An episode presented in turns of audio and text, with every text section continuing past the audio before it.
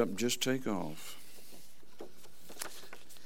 I'd like you to uh, look at me, look look with me in your Bibles first of all, in uh, the book of Ephesians, chapter four. Now, each service we take is going to be some different material, new material. I won't have time. I may mention something that we've already said. If it's valuable, uh, it's all valuable, but if it's critical, but we need to move through the material we have. And uh, we talked this morning, began talking about deliverance and freedom. We found out that, that in those who believe in the name of Jesus, the first thing Jesus said we would do, not the fourth, not the second, is cast out demons. Yes, There's only one being called the devil the Greek for that is di- diabolical, or di- where we get our word di- diabolical, it's diabolos, and so, so forth. But there's millions of demons, and then there's and there's evil spirits in the earth, these demonic powers, and uh, then there are even some fallen angels and stuff, different principalities and powers. Now, listen to me carefully here. Even though these powers we wrestle with, we have dominion over them. And I haven't got time to go down that trail tonight. I'm on a focused trail here, so I've got to hurry up. But you just need to realize that we have complete and absolute dominion scripturally over the forces of darkness. There's no reason that you should ever feel like, oh, I don't. I hope Pastor doesn't talk about this too long because I get, I get afraid. Well, no, we're not to be afraid of the devil. We're not taught to be afraid of him. We're, we're taught to reverence God not in a fearful way, like he's out to get us, because he's a merciful father, but in honor to him. And we're told to take our place of dominion and operate in it in the earth, dealing with these demonic powers that try to come.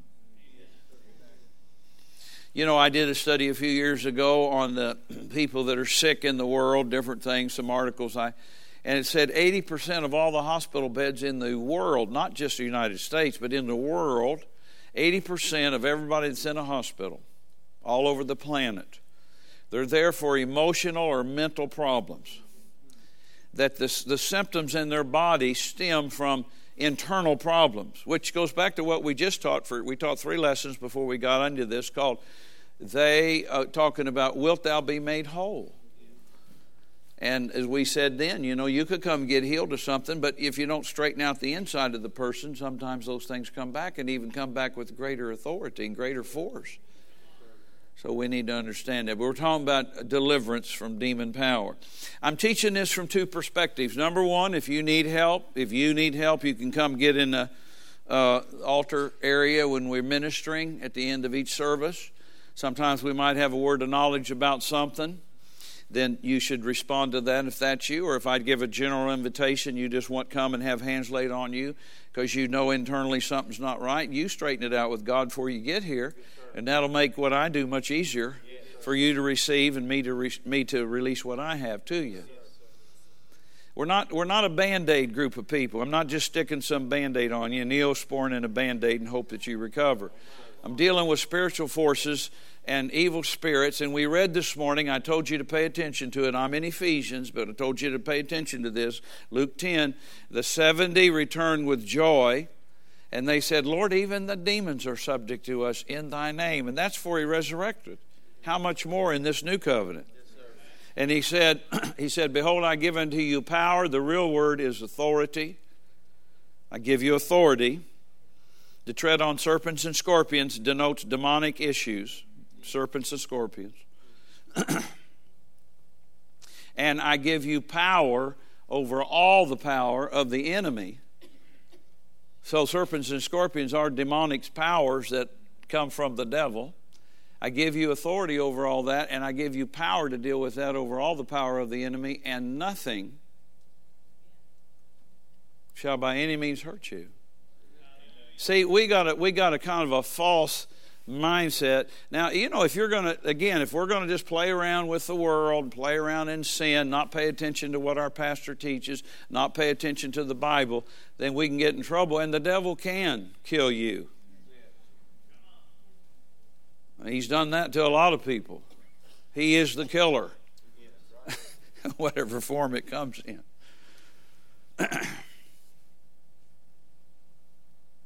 He may speak to somebody to get drunk and they're going to be going down the road you know that you're going to be on but now if you're a covenant person and you understand from the scriptures what we've taught you about angelic protection a thousand will fall at one side ten thousand at my right hand but it'll not come nigh me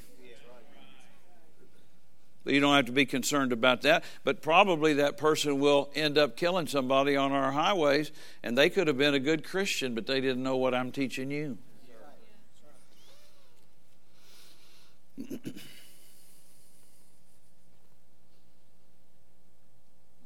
there listening, really listening to me. I'm trying to help you here. You know, we a couple of years ago, you know, they. Uh, these two guys held up a bank, I think it's in California. I don't know how many policemen they shot up and cars and people they shot before they had some kind of AK 47s with, with a, a bulletproof uh, bullet bullets that are specially made to permeate bulletproof vest and everything. I mean, they're just blowing a hole in everything they could. And it was like an hour just a free for all until they got those guys and shot them. And uh, but see now, somebody could have got up that morning, and that's their bank, and they were supposed to have been there at ten o'clock or whatever it was. But God said, "Just hold up, stop by Starbucks and get you a coffee." Or do something else, or why don't you go this afternoon? See, the Holy Ghost trying to lead them. See, there's evil in this world. I'm not, I'm not preaching there's not evil. I mean, you don't have to have too much sense to realize that. Just watch the news. But you don't have to be involved in it, and it won't have any authority over you unless you let it. You have the right to you have the right not to remain silent. You have the right to speak in faith and have things change for you. You have the right in your covenant to be divinely protected. Divinely protected. See, we, we, we're, we're living, uh, you know, let, let me read this. I wanted to say something to you here in Ephesians 4, verse 26 and 27. Be ye angry and sin not. Let not the sun go down upon your wrath, or your anger, we might call it. Neither give place to the devil. Listen, don't give place to the devil, and in particular, in, in the context here, this place would be given by anger. We could call it worry if you like. Worry is just anger in a different form. We could call it fear if you wanted. We, we just saw last week, wasn't it last week? They were trying to burn down London, burn down all the big cities in England. Not all of them, but a lot of them. And, and probably some of those people spearheaded that either terrorists or just people that are just so fed up with their government or fed up or mad about something. But then all these people got involved and just started, you know, burning everything, setting fire to buildings and apartments and homes and businesses and and, and burning up cop cars and it was just an angry mob. What, what would cause a normal person like your neighbor to just get out there and act like a fool? See, the devil, see, you can give place to him and he can take you further than you want to go. Trying to help you here. Maybe you're not thinking about burning anything up, but let me read you some other translations. See, this is the thing I'm saying about this message. Verse 27, you're going to have to think about that all the time. I'm not going to give place to the devil you wouldn't believe that people would be so silly and try to convince me how innocent they are. I know you won't believe some of these stories I'm telling, but uh, you know, I'm not a liar. I had a young man call me, it's within the last two years, and uh, I was in my car when he called, and I took the call, you know, and he said, This so and so, and said, I just want you to know my mom just found an X rated movie under my bed. I said, Well, what were you doing with an X rated movie under your bed? You're not going to try to tell me it just floated in there, are you? But he, he, he proceeded to tell me something just about that outlandish. He said, Well, Pastor, I said, Pastor, your pastor's taught you better than that. And you're calling me pastor? I let him have it.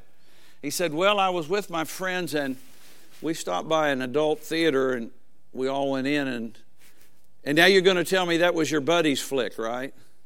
Yeah, that's right. I said, You've got to be nuts. You think I'm buying into this? First of all, you're a believer, a spirit filled, tongue talking, demon casting out, lay hands on the sick believer you should have be. And you're with a bunch of hoodlums stopping at adult film places, and you went in and you purchased this. Why didn't you get out of the car and call your mommy? Why didn't you get out of the car and call for a taxi? Why didn't you get out of the car and walk home, big stuff? You're 24 years old. Or whatever he is. 26 or 22, whatever. Don't matter. Old enough to know better. And what do you want from me? Well, I, I, need prayer. I said, Well, you need to repent to God about this first. Have you done that? See? See, see people see people don't want to be delivered. They just want a band-aid. They want to call me and I'm going to tell them, well, everything's all right, God will forgive you, you're a good boy. Well, you're not being a good boy doing that. And you're going to get possessed of the devil doing that. I said, I'm just shocked, but not shocked at the same time because people that are honest. A few times I have honest people around me, and they actually are honest. But anyway, he was I said, You know, don't play me for a sucker. I'm not highly educated, but I'm not stupid. You purposely decided to do that, and you could have stopped it, and you didn't stop it. I said, You need to repent to God. You need to repent to your mother. You need to destroy that tape, whatever it is, or any of your paraphernalia, if you got other stuff you're not telling me about. And you need to get back in church. And he's still not back. That was two years ago. You know, people. I know you're not you're not that person, I know. You know, you know you're not. But what's to make you any different than that unless you pay attention? That's my point to you. See, neither give place to the devil. He started hanging around with wrong people a long time before that. Catch on to what I'm saying here. And he started hanging with people that are interested in girls and parties and drinking and drugs and immorality. Those guys didn't all of a sudden just get in the car one day and say, hey, guess where we're going? He could see that coming. He's not that ignorant. and yet he's hanging with the wrong people. Listen, listen, Pastor Nancy hit it. She wrote in the forward of my book on spiritual fathers. When God wants to bless your life, He sends somebody. When the devil wants to destroy your life, He sends somebody. And you got to stay away from those somebodies. You know, Bible teaches that in 1 Corinthians, say with me in Ephesians, 1 Corinthians 5, when, when the guy brought his, his uh, stepmother to church and was sleeping with her, and, and Paul went on to say, a little le- if you don't deal with this, a little leaven will leaven the whole lump. In other words, this kind of behavior will spread through your whole church if you don't deal with it. So, and, and, and then later in Galatians, he said, You know, who hindered you? You were running so well. Who? who? Who hindered you? Brother Sean wrote about it in his book on, I don't know which book, but anyway, it's a good, he did a good job on it. Who's, who, who's, who's hindering you? There's a who in your life trying to seduce you into stuff you shouldn't do. You got to mark those people and get away from them.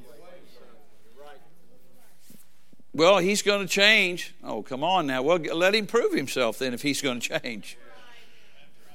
She's going to change. Well, you let her prove herself before you run off and get involved in her craziness and then end up possessed of the devil. Neither give place to the devil. Listen, this is a strong word, I know. Let me give you some other alternative translations. Do not give the devil an opportunity. Here's another one.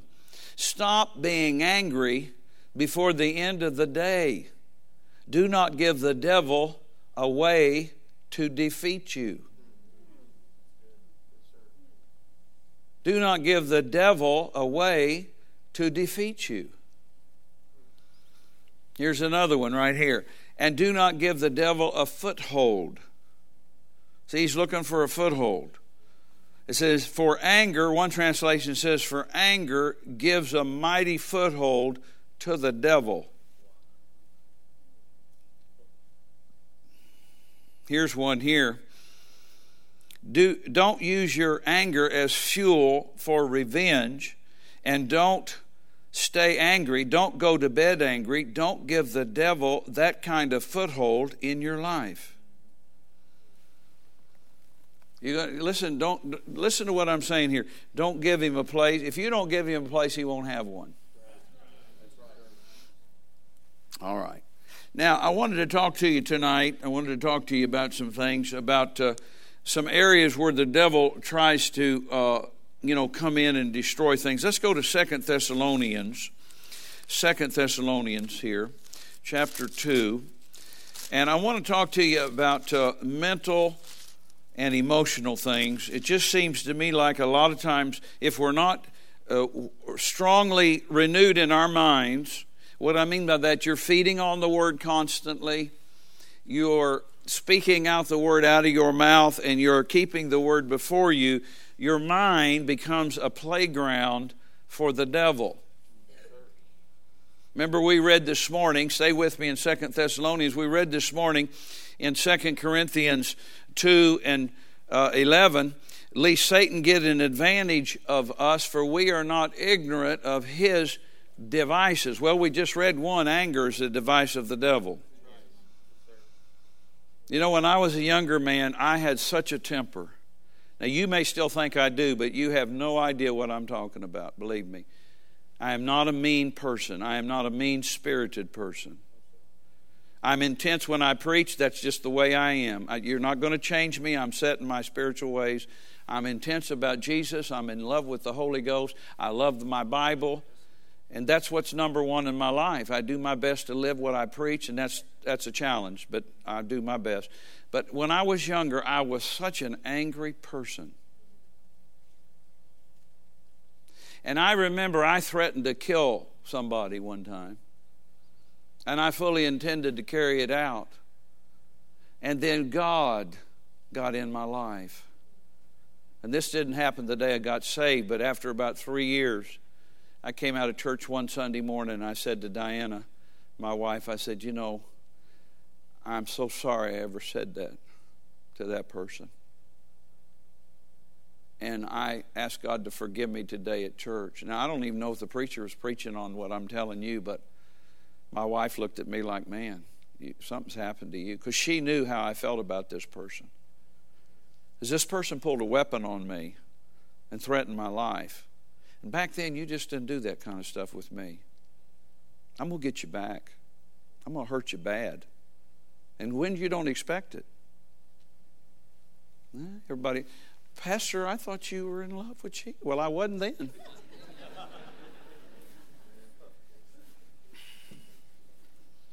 No, listen to me. You're going to have to let things go. This is my point to you.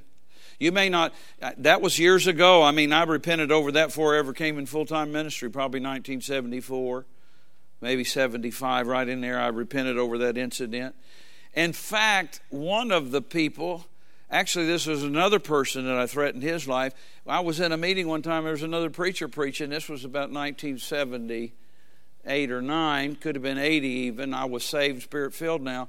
And this guy got up and preached a message about stuff like I'm talking about, not deliverance, but about anger and about revenge.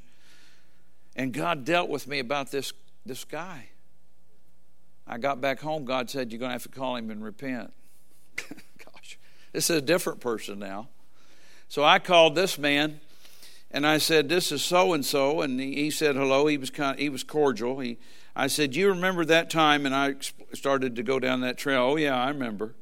I said, "Listen, I am sorry. I was insane back then, but I was I was wrong, and I am so sorry that I said those words to you. You know, I'm in the ministry now." He said, "Yeah, I heard you. You were doing that."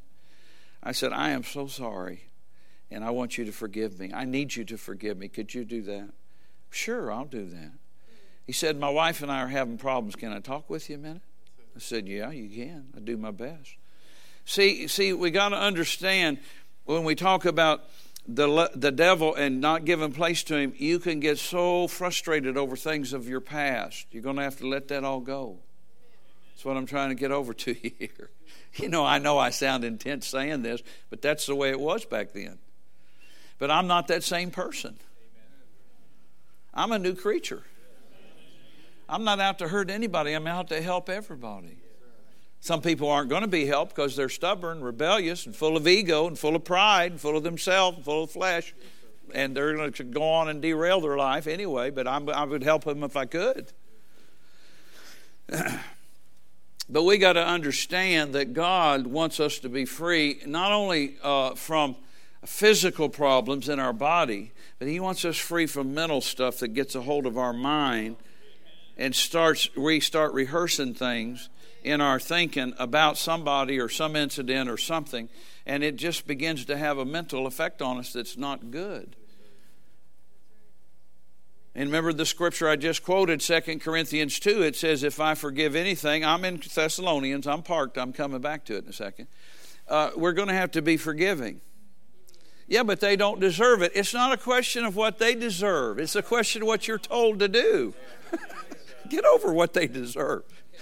you don't want what you deserve, trust me. I don't want what I deserve. So if you think you're all that in a bag of chips, you're just not thinking right. I want what Jesus is offering me. And He's offering me everything if I won't give place to the devil and I won't serve the devil, because it says in Deuteronomy, if you turn and serve and worship other gods, you'll be destroyed. X rated film under the bed. Or other stuff. See, I'm not trying to hurt people, I'm trying to help them. And we studied this morning, it says, in whom, 2 Corinthians 3 3 and 4, in whom it says, if our gospel is hid, if it's hid, it's hid to those who are lost. We always think that means somebody not saved, but you go on and read, He blinds the minds of them that believe not. You could be a believer in Jesus as your Savior, not believe, not believe Him as your healer, and you're going to be sick because the devil's blinded their minds in that area. See, or they could believe they're supposed to be poor because nobody's ever taught them they could prosper. Which is all that's foolishness. You're supposed to be a complete person, totally whole, totally redeemed, totally rescued, totally delivered, brand new creature in every concept and aspect of your being. But I'm talking tonight about how demons sometimes get in people's minds and they wreak havoc with them. I've been a pastor a long time. I've listened to a lot of people's situations. Sometimes I wished I hadn't of in some settings, but anyway, I tried to do my best to hear them out at least and understand what they needed to be helped. And uh, I'm telling you, the devil will work on your mind, work on your mind, work on your mind, work on your emotions until he just gets you to where you're a very strange person. Don't let that happen. Don't give him opportunity. See, the devil will tell you anything. Pastor don't like you. That's not true. I love you. I may not like the way you're behaving if I know something about you. I may not like something that's going on in your life like this young man. I said, Well, why didn't you come to me sooner? And tell me you were struggling. Let me pray for you, give you some information, recommend a book, make you accountable to me. Do something. My God, what are you doing? And, and by the way, you don't come to church anymore either. I noticed you're not here. How in the world are you going to get help by not being under my ministry? Don't give place to the devil. I was preaching along a while back. You know, I had had it was a wonderful meeting. It was a Sunday morning. I'll never forget it. There was a young man here. He was a drug addict. And uh, it's been maybe four, five, six years now. I don't know the exact timing looking back, but anyway. He came forward and got saved, prayed with me. I normally do not do this, but I, I, I, personally called this person up on my cell phone at least three times and left messages and told him to call me. And I said, I know you're, you've been in an attic, and I want to help you if I can. Call me back. This is my personal cell phone number, and I, I spoke it over the voicemail in case he had a phone that didn't automatically record that. I, I, you know, whatever. And he never would call me. See? And then, like two, three, four months later, he just put a gun to his head and blown his head off. He went to heaven. I'm thankful he went to heaven. But see, God was endeavoring to try to help him, but he wouldn't respond. He wouldn't respond. He didn't have to go that way. Oh, by my. Something got a hold of him. But we, we did our best to try to encourage him and help him, you know. How many are really listening tonight? Okay. Second Thessalonians chapter 2, verse 1 and 2. Now we beseech you, brethren, by the coming of our Lord Jesus Christ and by our gathering together unto him, that you be not soon shaken in mind. Notice that. Don't be shook up in your mind or be troubled, neither by spirit, nor by word, nor by letter as from us, as that the day of Christ is at hand. Now, no, this is the point I wanted you to see. You could be shaken in your mind or you could be troubled, and there's three different things here listed that could trouble you or shake you up a spirit, or somebody saying something to you, a word, or by something somebody wrote you. How many are listening? But here we're looking just at this one thing for a minute by a spirit. Well, we know that's not the Holy Spirit. He's not trying to shake you and trouble you, He's trying to guide you and lead you. In, in where? In the way you should go. In the light. In the light of God's Word. In the light of His. Uh, in the light of his path for your life the holy ghost never leads you to shake you up and trouble you he's to help you get in the path that god has for you but this must mean then an evil spirit could come and start doing things and hurting you in your mind. I remember one time, and I've told this before, you know, I, I was just, I'd just been saved a little while, and I went to put in, I went to put in an application. Well, I'm not even sure. I think I was saved in. I, I went to the cement plant. You've heard me tell that story and went in to put in an application. Should have took 10 minutes. And I sat down in that room. You know, they had little baby desk to sit at and fill out your thing, eh, like it's high school or something. And people came in, filled theirs out and left, came in, filled theirs out and left. I'm still there an hour later, and I'm starting to get frustrated because my mind is not working. And I'm trying to figure out simple answers to these questions. Where do you live? What's your social security number? What's your address? Have you ever worked before and done this? list these things, whatever. I don't know, whatever it was. Simple stuff I should have known like that. And I'm struggling. And I never will forget when I left there that day, I felt like such a strange human going back to my car in the parking lot. And I just sat in the car and wept. And I said, God, I, I don't know what's wrong with me. Am I ever going to be normal again? And then the thought came, yeah, and you did it to yourself, Hot Rod, by doing too much drugs. You burnt your brain out. I thought, oh my God, you're right. See, the devil's working on me now. The devil's trying to work on me. You're always going to be mental. You're always going but I'm not. I'm not. I, I, went on to read my Bible, went on to Bible school, and graduated, you know, and did good, and went on studied all these years and got an earned doctorate a year or two back and i'm not an idiot and my mind works just fine thank you. But at that point in my time i was shooken. I was shaken up. I was troubled. I was disturbed sitting in that car thinking oh my god what have i done to myself and of course the devil jumped right in there with me yeah that's right you're just you're this and that he told me all kinds of stuff you know they got fancy names for that. You're bipolar. You're bisexual. You're manic depressive. No, you just got a devil.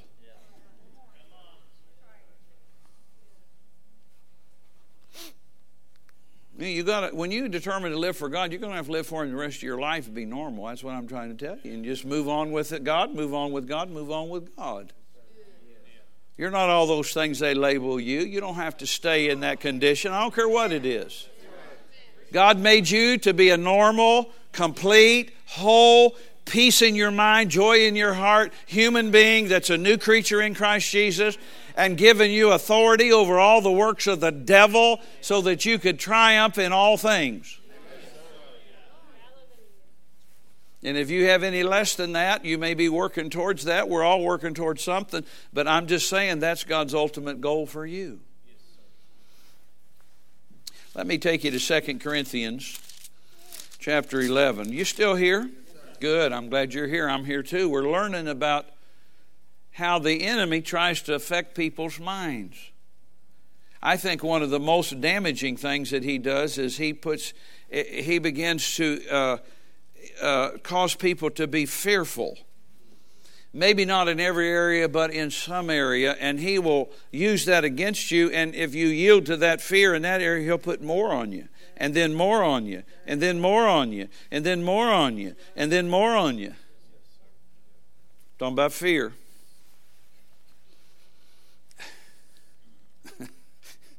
I'm just a different kind of bird, I know. I got out of the military, you know, I was had a, you know, I had a nervous breakdown. I was mental and I was about half crazy. And of course, I was going, you know, their, their prognosis going to be on medication the rest of my life. And I came back home. I'd go to the doctor anytime I want and get medication. And that bothered me. I didn't want to be on medication the rest of my life, especially for my brain and my head. At the time, I thought it was fun, but after a while, I got where I was I, I was repulsed by that, thinking I was going to have to be on stuff the rest of my life. Just talking to you here. And by the way, I don't take any medication right now at all for anything, just so you know that. If you think, well, he took something and he's intense, no, I'm just right. I love you and I hate the devil, okay? That's the only person I hate, is the devil. Pardon me? Well, I have had a Starbucks now and again, here and there, but look here at uh, 2 Corinthians 11, verse 2 and 3. Paul says, and this is how I feel about you I am zealous over you with godly jealousy. For I have espoused you to one husband, and or, joined you to Jesus, that I may present you as a chaste virgin to Christ. But I fear, I'm concerned least that by any means, as the serpent, who's that? The devil, beguiled Eve, or we would say deceived her, or was crafty with her through his subtlety. So your minds should be corrupted from the simplicity that is in Christ. See, there's a, a simplicity. If we just take a hold of the Bible, I am not that complicated of a preacher you ought to be able to understand me pretty clearly. I mean, I am not, I could get more theological with you. I could give you, impress you with Hebrew root words and Greek words, but what's the point? I could take you through a historical whatever on something about Paul's journey, and you'd just be the same. You just know where he stopped and had lunch and went to the restroom. That's all you'd know. It wouldn't help you a bit. No, I'm a real practical type person. I've been educated in some of that, but I don't ever preach it because it doesn't ever help people. Go read a history book if you're interested in that. But I'm interested in getting you to where you're not, your minds aren't taken away from the simplicity that's in the Bible. Well, you know, I really think that I need to go to, uh, I really need to be well rounded. I need to read a lot of books about things. You just need to read your Bible. If you want to read other books, read those second or third or fourth, but you read the Bible first. Yeah, but I'm a very busy person, Pastor Jacobs. You don't understand. Yeah, well, I understand you're not putting God first. That's what you're trying to tell me. But now I know this group here, you're usually here Sunday morning, Sunday night, Tuesday night. If I say I'm going to be here Friday, many of you'd show up. And thank you for that. But see, that shows that we're committed to Him first. Here's my point. If the devil could beguile Eve, Paul's writing us under the new covenant, he says, I'm concerned for you, lest the devil get involved and start doing things, saying things to you that causes your mind to be pulled away from the simplicity that's in Jesus Christ.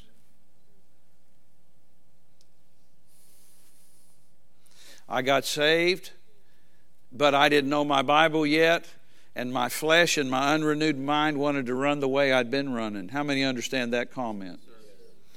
And so I, I had to do something. But now it was the furthest thing from my mind because I had never heard any teaching on deliverance that I could go to my pastor and he could cast the devil out of me and I could be free. I, that never entered my mind. I just thought I'll be, a, you know, a miserable saint with mental problems and physical addictions and really have to, you know, really have some lot of issues because I had a lot of issues back then. I just told you a couple of them, my anger.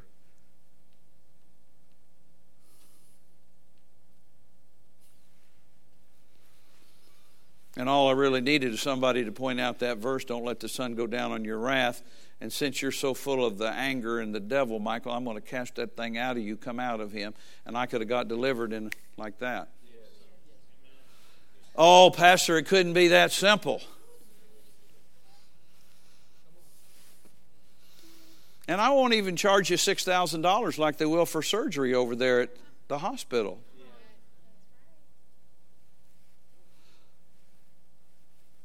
praise God for all the stuff we have that can help us when we need it MRIs, x rays, you know, blood tests, urinalysis, and everything else.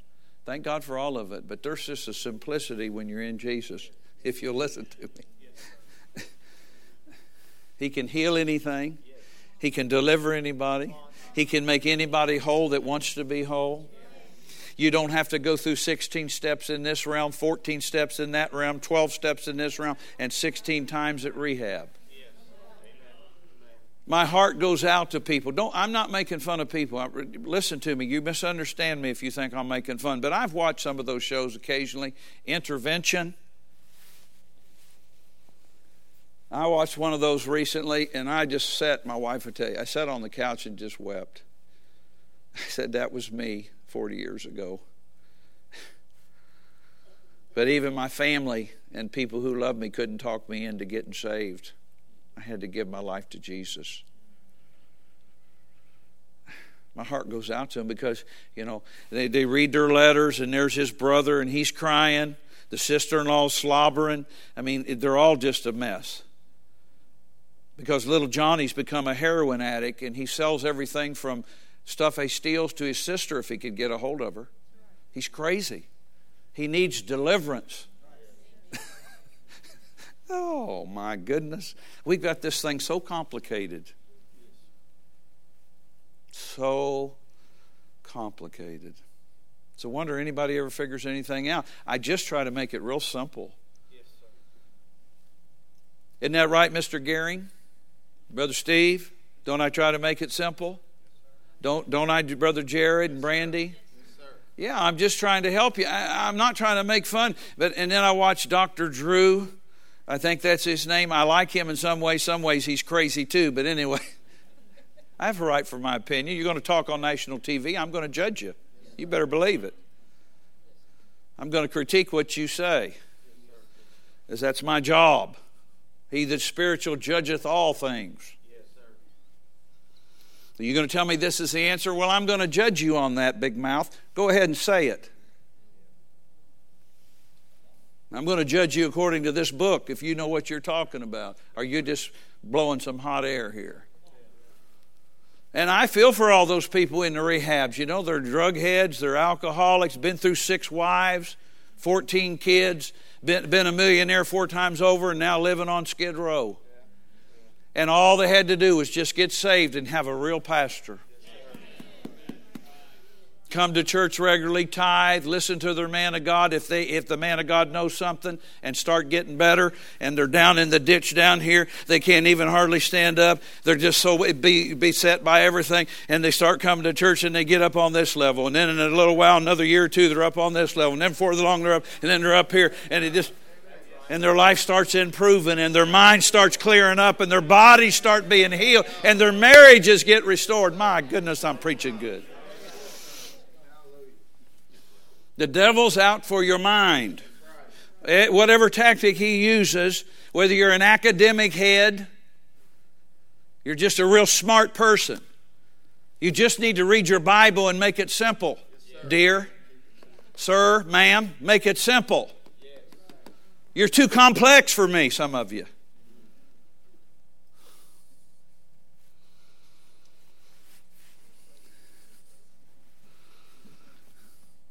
See, they make it so complicated. I was uh, I was interested in being involved in something. Maybe you know at some point, still interested if God opens that door to talk to medical students about spiritual healing that comes from God, because they do everything else over there from acupuncture to crystals to meditation to Zen to chanting to surgery to medical stuff. I'm not making fun. Just listen though. So uh, somebody that knew somebody called somebody in my behalf. This lady called me from U of L Medical Center, the hospital there. Wanted to know if I want to be on a panel? I said, well, what will that entail? See, I wanted to speak to medical students. Well, the the the, prof, the professor, the head medical chancellor or whatever they call him, he will sit and give a lecture for an hour and a half, and you'll be seated on the side. You might be with a Mormon you might be with a Christian scientist. You might be with a Catholic. You might be with, you know, anybody. And then if they bring up a question at the end, they might turn to you and give you a minute or maybe two to answer that along with these other people. I said, Well, ma'am, I appreciate you calling me, but I don't think that's what I'm interested in doing. See, it's too complicated. Hallelujah. They're not interested in hearing from a preacher, they just got it all figured out. Just talking to you, I'm not mad at anybody. Let's go to Acts chapter 10. You still here? This has been a good night for me. I hope you don't feel I hope you feel that way.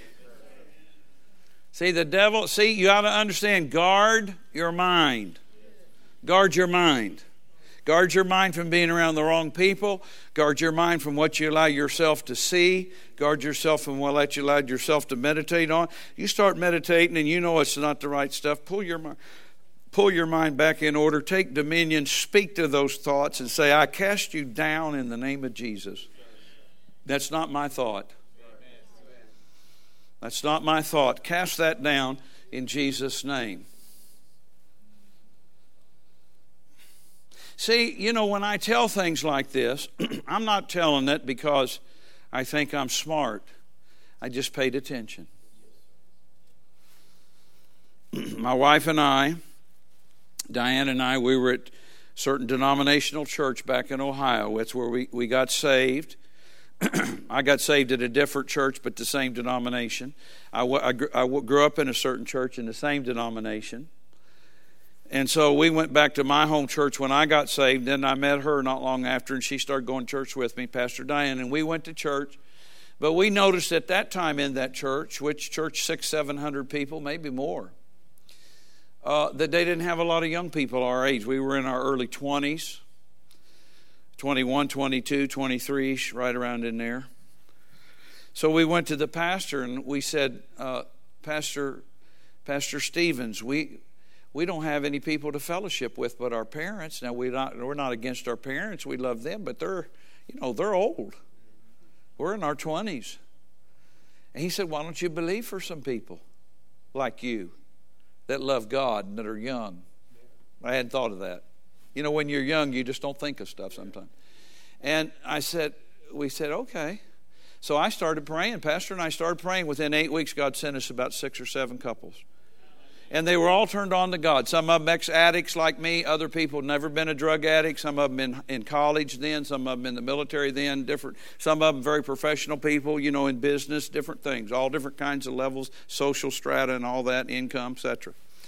I was a carpenter then, working as a carpenter's apprentice. But so we all got together and started having lunch and stuff after services and fellowshipping. And we thought, man, it'd be great if we could get together and fellowship with each other. And So we went to the pastor and we said, you know, would it be possible? I mean, with your permission, we wouldn't want to do it without your permission, Pastor. Uh, could could we maybe meet in one of our homes or move it around once a month or twice a month or whatever we think could work and just have some a Bible study time, a prayer time, and some fellowship, and maybe have something to eat? He said, sure. So we started doing that. Now these people all loved God like we did and they were turned on to God. And I remember a couple of those girls, uh, younger couple, we were all young couples.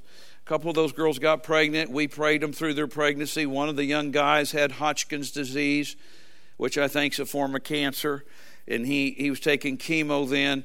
And, and in one of the Bible studies, he said, You know, I last month I got sick and threw up 53 times in a day. And I said, Well, Don, now I don't know where I said this from. I'm going somewhere with this story. Just hang on. I, I said, Don, I don't know. Uh, I, I, said, what? Do you have a schedule when you're going to take your chemo? I can get it. I said, You get that schedule and you give it to us. We're going to pray. God's going to move in your life. I don't know why I mean to say that. I wasn't spirit filled or nothing. I didn't know nothing about healing. And, and then I said, We're going to pray for you tonight before we leave. I don't know what came over me. Must have been the Holy Ghost. And I walked over and laid hands on him in this living room, and the, and the rest of us, you know, we never been, they didn't do that at our church. But we found it in the Bible. I found it in the Bible and read it out loud to the group, and they said, Well, that's what it says. Lay hands on them.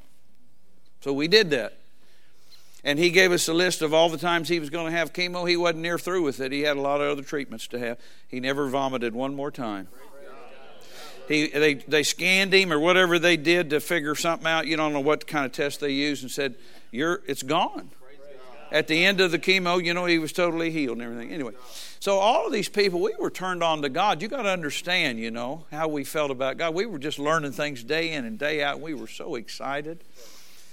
And one of our best friends, I won't mention his name, but him and his wife, we were really, really close, and we really liked them. We respected them, they respected us. We had great fellowship together. But then we moved away to go to seminary. And then later on, and, and later on, they came down to see me, uh, me and Diana, and, and the gentleman said to me in my living room, I'll never forget it. I live at 1017 Baxter Avenue, Louisville, Kentucky.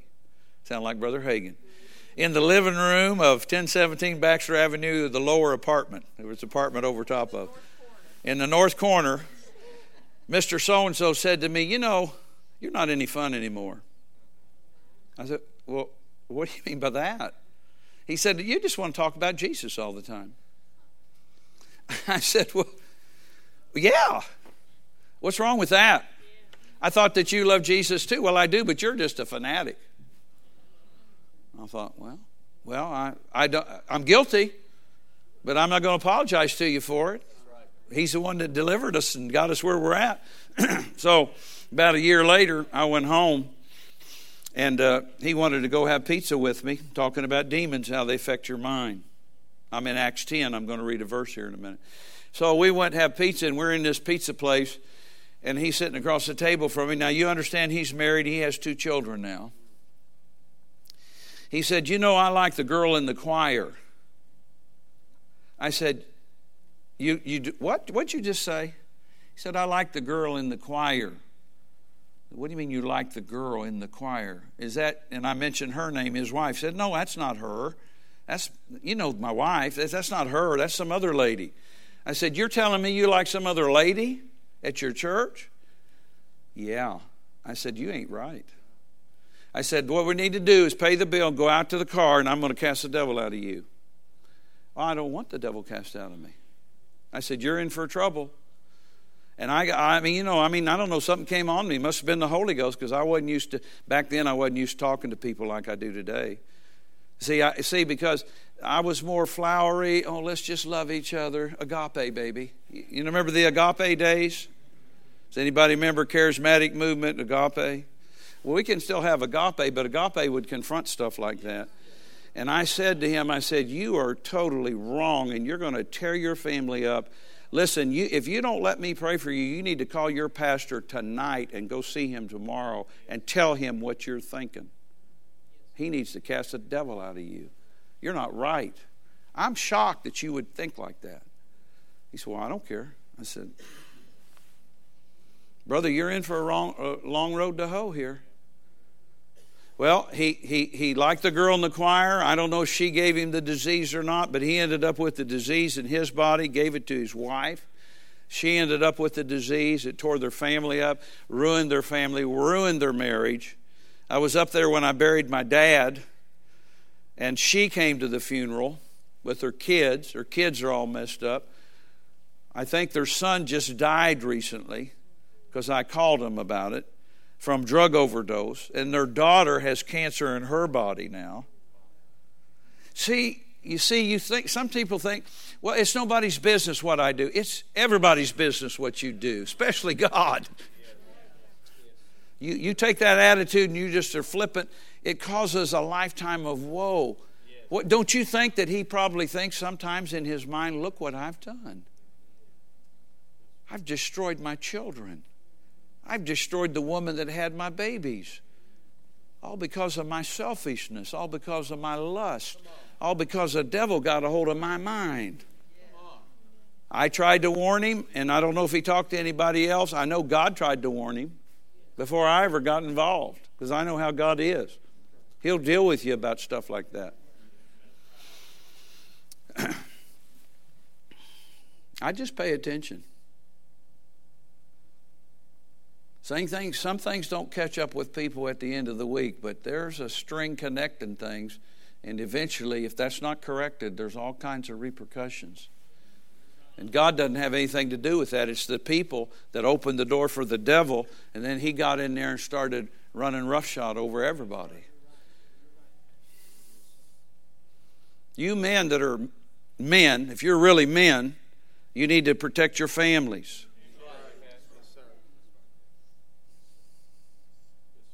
You need to have people be men of prayer and men of authority. You don't, you don't need to be mean, but you need to be authoritative when it comes to the devil.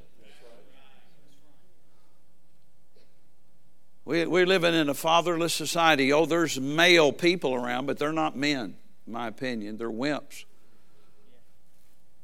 We need to be men. That doesn't mean we're mean to everybody. We take care of the devil, though, and get him out off of people, off our family. Thank you for got a couple amens, and that's right. Hallelujah. All right, let's look at Acts 10 38. I'm not going to get much further than that tonight. I guess I have to do this Tuesday night. Hallelujah. How God anointed Jesus of Nazareth with the Holy Ghost and with power. Notice that. Somebody might be thinking, well, my husband won't be that kind of person. Then, lady, take it yourself and run with it. You got authority. Bible says if you're clean, your children will be clean. 1 Corinthians 7:14 says that. You can check me later. But Acts 10:38 says how God anointed Jesus of Nazareth with the Holy Ghost and power, who went about doing good and healing. Notice that healing is good. Notice the anointing can do good. He went about doing good and healing all that were oppressed of the devil, for God was with him. So, sickness and disease then must be oppression from the devil. How many are getting a hold of this? Hallelujah. I don't know where we went so long tonight. It just seemed like I've just opened my Bible a second ago. Glory be to God. Stand up with me, would you please? If you're here tonight and there's a uh, first of all, we might do this that if you're here tonight you need to be born again, you never asked Jesus into your life, this is a place to start.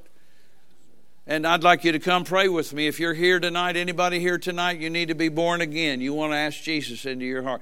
This puts you into the family of God.